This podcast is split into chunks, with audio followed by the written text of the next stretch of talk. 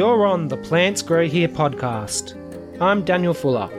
Come along with me as we enter a hidden world of deep horticultural, ecological, and landscape gardening knowledge with featured experts, industry professionals, and enthusiasts. In the last episode, we spoke to my current boss for the last few years, Eric Beezer, about whippersnipping, or brush cutting, or edging, whatever you like to call it. Today, we're going to be speaking about mowing, which is the next step in the three part series on how to mow like a pro. Thanks for coming on again, Eric. When it comes to push mowing a domestic property, we've got a few different options for uh, the mowers we can use. Can you tell us a little bit about the difference between a mulcher, a catcher, and a side throwing mower? Um, yeah, look, we use all of those. What we mostly use is uh, is mulching mowers on the small lawns. You know, some people say that they are mulching, but I think a lot of it depends on the machine because you can put a mulching plug in a catching mower, and it's not nearly as good as using a dedicated mulching mower. Um, they just don't cope. You know, cutting more than ten millimeters of grass off, um, they just start clogging up and don't cope with it at all. Whereas a dedicated mulching mower um, got a fixed bar blade usually instead of like a swing back two or four blade system. And it does a really good job of chopping that grass up nice and fine, which also helps put some uh, nitrogen and helps that grass grow. Uh, long as it's not too tall and too thick, then you end up with uh, a lot of debris on top of the lawn at the end. The side throwers are fantastic and usually come off our, our vehicles when, when the grass is getting a bit too long and, uh, you know, would, would stop the mulching mowers in their tracks. So they'd clear the debris out the side as quickly and as efficiently as possible to um, to get through a difficult job. Um, and the catching mowers, um, not a bad one to start with, but if you only had one of those, like I said, they, they don't cope with the mulching quite as well. But you've got the, the versatility of some of them can side throw if you if they have a shoot on the side or out the back, um, and then of course catching if um, which is very handy if you're sometimes close to a pool and that, and that type of thing. But uh, of course, it means that you've got some rubbish to remove if they don't have a garden bin. And some people don't like having the clippings in the bin smelling for a couple of weeks when the garbos come and pick them up. But um, yeah, it's it's learning when's the best situation to use either of those machines. But it's good to have all of them on board. Yeah, I think my favourite to use is the mulching mower because, um, as you said, as long as you're just cutting less than a third of the height off it, it's feeding the lawn with a bit of nitrogen. You know, that green colour in the leaf is indicating that there's nitrogen there as well as some other nutrients. You know, you're going to get a broad spectrum, and also some of that all important organic matter in the form of uh, carbon. So that's going to feed the soil microbes as well. But you were right when you said that you need to be a little bit careful if the grass is a bit too long when you're mulching. Can you tell us a little bit more about why that is? I mean, looks fine, right? We've just mowed it, we've just mulched it. There's green clippings on the lawn, but you can't even see them because they're the same color as the lawn. Oh, once it dries up, then it stops light, stops moisture, it's like putting a tarp over the lawn. It'll it'll just die off underneath, and then if you come back to mow, you won't have much of a lawn underneath it after a while. It'll you know it'll, it'll need repairing or overseeding or um, so you know a little bit can be tidied up and it copes fine. It's not noticeable, but um, if you have a lot, then you know if it's not a vacant block that you're just slashing to keep the council happy, then you probably really want to rake it up or catch it. Cool. So, look, let's say I've got a catching mower, but I really need to slash it. What's to stop me just strapping that back flap up using a bungee cord so that the bowl doesn't get too clogged up and we can get rid of some of that debris? You can, but it's probably not the best method um, with uh, work work health and safety. But uh, that's where a side throw mower would be a safer option for that because um, you, are going to have a lot of debris coming out the back. Um, you may be tempted to clear it you know, if it's starting to clog up and then your hands are getting close to things that they shouldn't be close to. So uh, it's not advised, uh, but you see a lot of people doing it. But um, yeah, I mean, hopefully you don't hit a rock and it uh, gets you in the body or in the face. Yeah, and your, your shins will know about it real quick, especially if you're wearing shorts. I, I heard a story where um, you know someone was cutting their own lawn. Um, they took the catcher off and had the flap held up by the other hand, had a little bit of grass just sitting on the bar at the back of the mower, just went to flick it off and lost the first knuckle of their finger. That was never seen again. it's still missing. All right, so we'll come back to health and safety a little bit more towards the end of the episode. But can you tell me a little bit about some of your favorite mower brands? Um, push and ride on, or just push mowing? Let's go with push mowers for now, but we'll do ride ons on another episode. No worries. We currently the the multi mowers we're using are a Rover, some of the models we use are commercial, and sometimes we are using quite a domestic model, um, only because um, it's just been the best fit or the best machine that we've found that uh, that, that mulches. Um, so sometimes you don't have that luxury of saying, you know, we'll buy this model that's a, does the same job, but it's bit heavier made and lasts a bit longer. But um, yeah, the Rover Rover High Wheeler mulch mower has been been really good. Um, in the past, we were using MTD mulches, but they stopped making that one. We use uh, some Masports um, as a side thrower, and uh, and also catcher, and the Hondas, are you know, always a good machine too. So um, yeah, it's uh, just depends. You know, it's it's worth testing some machines, and then you you kind of start liking a certain brand and, and stick to those. And also, you know, being consistent with the brands you use too helps with uh, later on. You might have a machine that's not working, but you can use parts off certain things, and also getting familiar with how servicing and keeping them running well.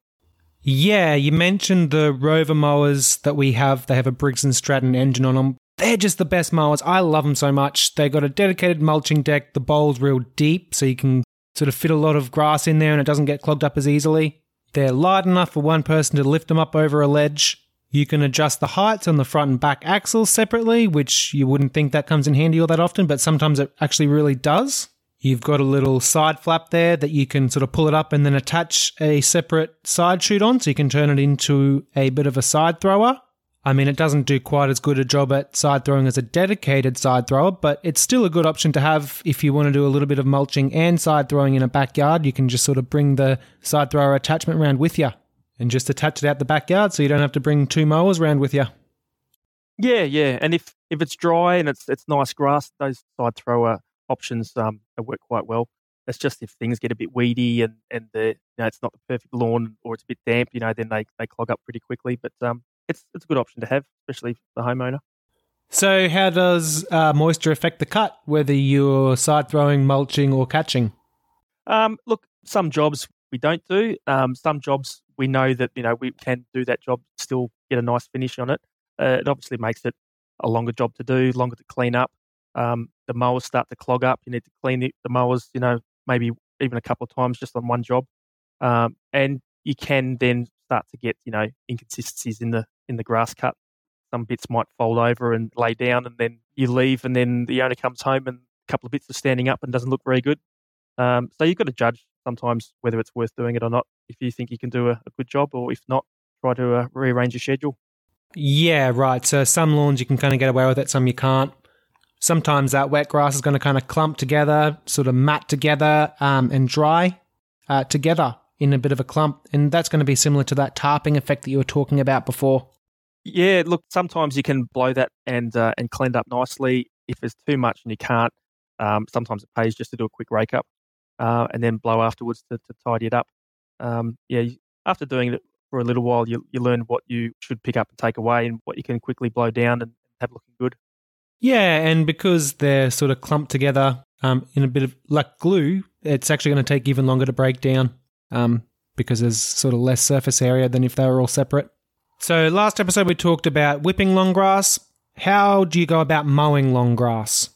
Sometimes we might do it in several stages and whip a snip first and then mow. But if you just want to try and get away with just mowing, I think putting a mower through it on the highest setting possible and then probably cutting it a couple of times, it stops the mower from struggling too much, uh, which is not good for your engine. And, you know, if you're trying to push it through with the, the final cut height, it's just going to struggle. So I would cut it even even with the ride on machines as well, cut it on travel height or uh, the highest setting, and then come through and reduce it down again, and then cut it again, and you'll find that the machine copes better, and you'll get a better result. Um, if it's really long, sometimes the mower even pushes it over and flattens it as you roll over the top, and then it stands up a couple of days later. So um, yeah, not an easy task, but start high and then bring it down as you go. Let's say we've got two customers, same property, same lawn, same basically all the same conditions. The first customer says, I just want it done as cheaply as possible. And the second customer says, I want it done correctly. I don't care what it costs. How do you approach these two different jobs?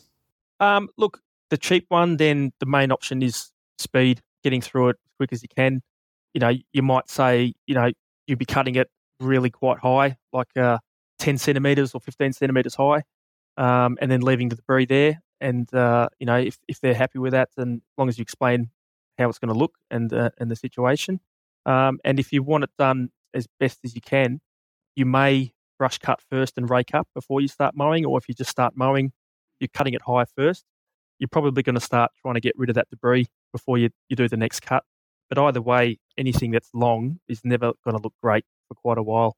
You've lost that greenery out of the lawn, especially, you know, like kikuyu, all the greenery is ending up in the taller sections of the grass to get to the sunlight.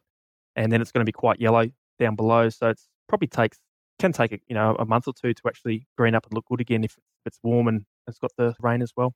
Yeah, and that's if you have a really resilient grass like kikuyu. I mean, not all grasses are as resilient as kikuyu. No, no. If you've just got a fescue lawn or something like that and you let it get that long, a lot of those lawns probably should be oversown with seed maybe once a year just thick and looking good anyway.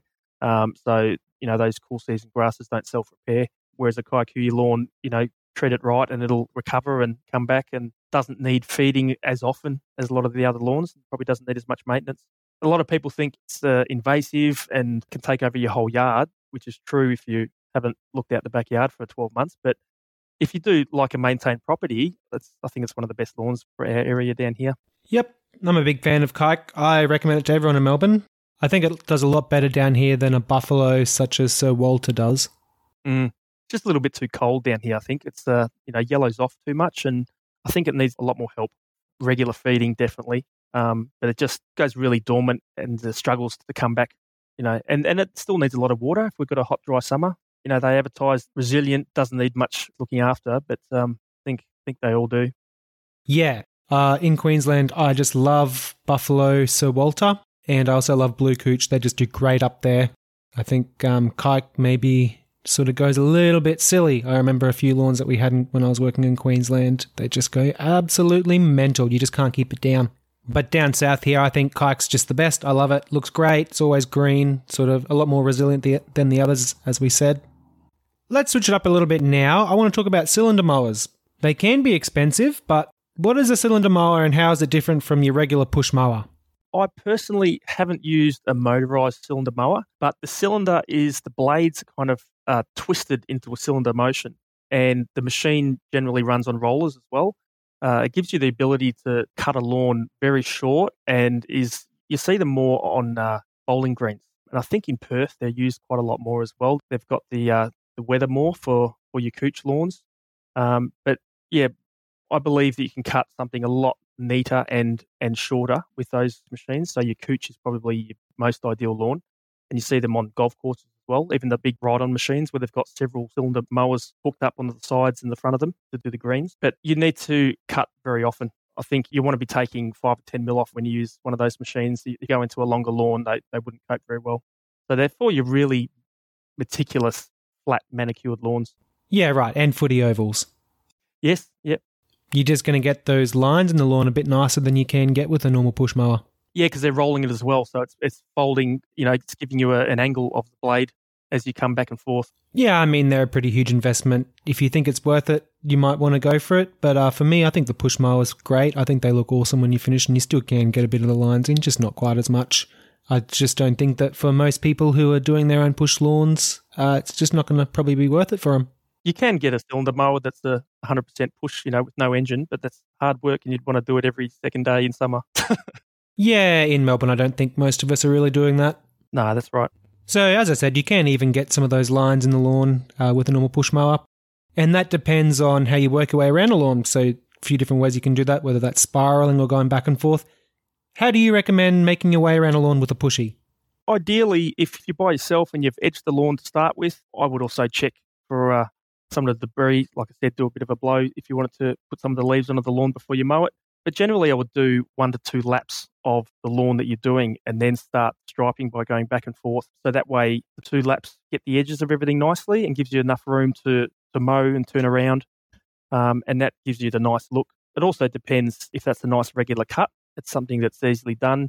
If it's a job that's not done very often, it's not the best way to do it because when you're going back and forth, it means sometimes the grass is kind of cut a couple of times, especially if you're doing uh, ride on or side throw, the clippings are coming out and it needs to be done very regularly so that it's easy for the machine to cope with that. If it's getting a little bit longer, I might go around anti clockwise so that the lawn is coming out the side and you're not cutting it over again after it's been cut. If you did that, it would just keep piling up onto the inside until the machine would end up not coping and, and struggling to operate. That's it. As you say, if you're constantly pushing into the middle, you're cutting those blades of grass every single lap. So yeah, maybe just try and use your noggin a little bit, and uh, yeah. Mm, mm.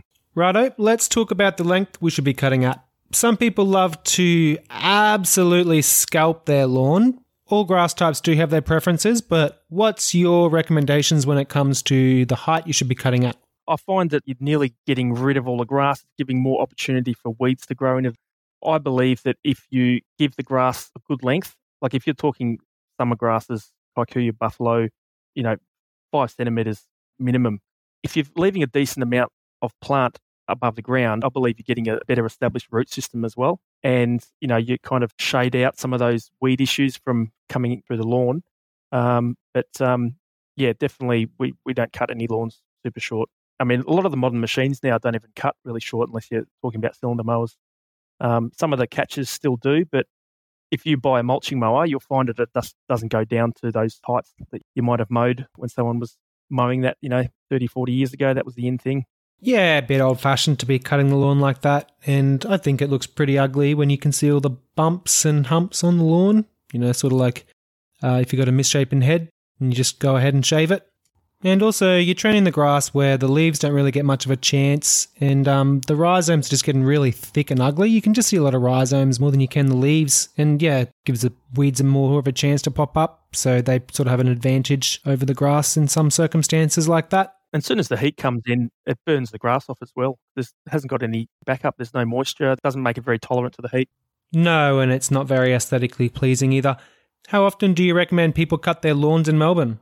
We have a, a lot of lawns cut probably every two weeks when spring and, and summer come into it. If you needed to average, uh, it would probably be three weekly. So, you know, if somebody they had a body corporate and they wanted to work out a yearly price, you could probably comfortably say that 17 cuts a year might be the average cut.